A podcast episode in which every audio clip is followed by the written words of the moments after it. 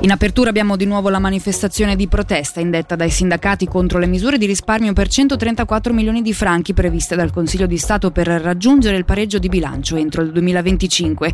Centinaia di dipendenti cantonali di più settori stanno esprimendo malcontento per i tagli del 2% allo stipendio, chiamato contributo di solidarietà, e quelli ai sussidi cassamalati per circa 6.000 ticinesi, oltre a quelli che toccano più settori pubblici.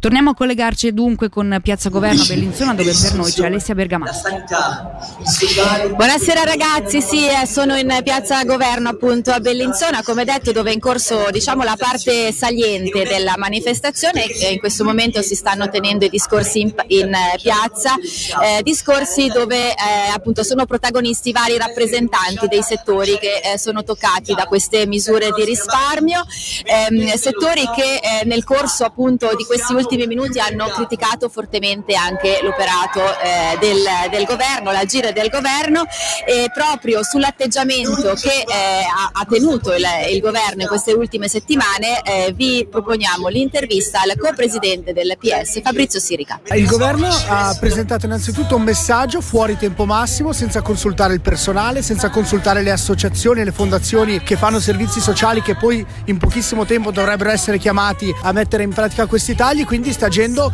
in una maniera irresponsabile. L'appello alle forze politiche siedono in Parlamento, in Commissione della Gestione, per riorientare la rotta, perché è assolutamente insostenibile pensare di tagliare ad esempio i sussidi della cassa malati o chiedere un contributo di solidarietà, ma solidarietà verso chi? Se noi pensiamo che c'è una riforma fiscale in questo momento che vuole regalare 23 milioni di franchi a chi prende più di 30.000 franchi al mese, allora la solidarietà verso i ricchi, che è una cosa assurda in questo momento storico. Alessia, sul posto sei riuscita pure a renderti conto di chi ha deciso di manifestare davanti a Palazzo di Governo. Immaginiamo ci siano più professioni presenti in piazza. Esatto, come dicevamo anche nel collegamento precedente, ci sono tantissime persone in piazza, noi stimiamo circa un 2.000 persone, poi i numeri ufficiali arriveranno. Ci sono rappresentanti chiaramente di tutte le categorie toccate dai tagli proposti dal governo, ci sono i sindacati, ci sono tante famiglie, anche persone di tutte le età, veramente. Ci sono tra le professioni toccate operatori del settore sociosanitario, docenti, e proprio a proposito di docenti, poco fa sono riuscita a raggiungere un docente, un ex docente anzi, perché è in pensione, che ha deciso di venire oggi a Bellinzona per manifestare. Allora vi propongo subito l'intervista a Bruno Giudici, appunto docente in pensione.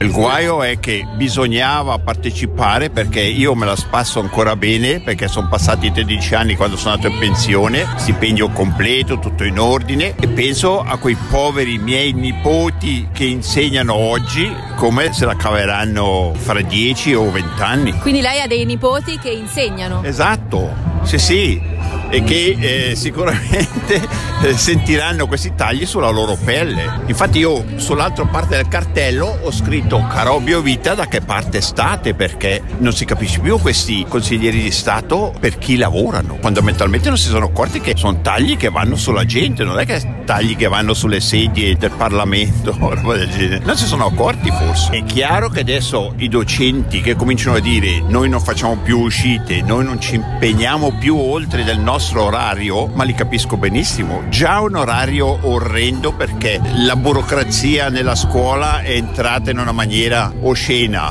quindi è per quello che spero che il mio cartello funzioni. Ritroveremo Alessia Bergamasca da Piazza Governo a Bellinzona più tardi nel corso della trasmissione. Intanto voltiamo pagina. Oggi un 50enne del Locarnese ha perso la vita a Brione Verzasca. È successo poco dopo le 11.30. L'uomo è stato colpito dalla pianta che stava tagliando con una motosega, cadendo poi da un'altezza di circa 4 metri. Nonostante i tentativi di rianimazione, i soccorritori sul posto non hanno potuto che constatarne il decesso. Una pena che non superi 2 anni sospesi con la condizionale, questo quanto chiede la difesa del 23enne portoghese comparso oggi alla sbarra, che a febbraio del 2021 causò la morte di una 17enne nei parcheggi del centro commerciale di Grancia, quando la sua auto con la vittima e altri 3 giovani a bordo si è ribaltata durante una gara notturna. Le accuse di cui deve rispondere sono di omicidio intenzionale per dolo eventuale e lesioni intenzionali gravi. La sentenza è attesa per domani alle 16.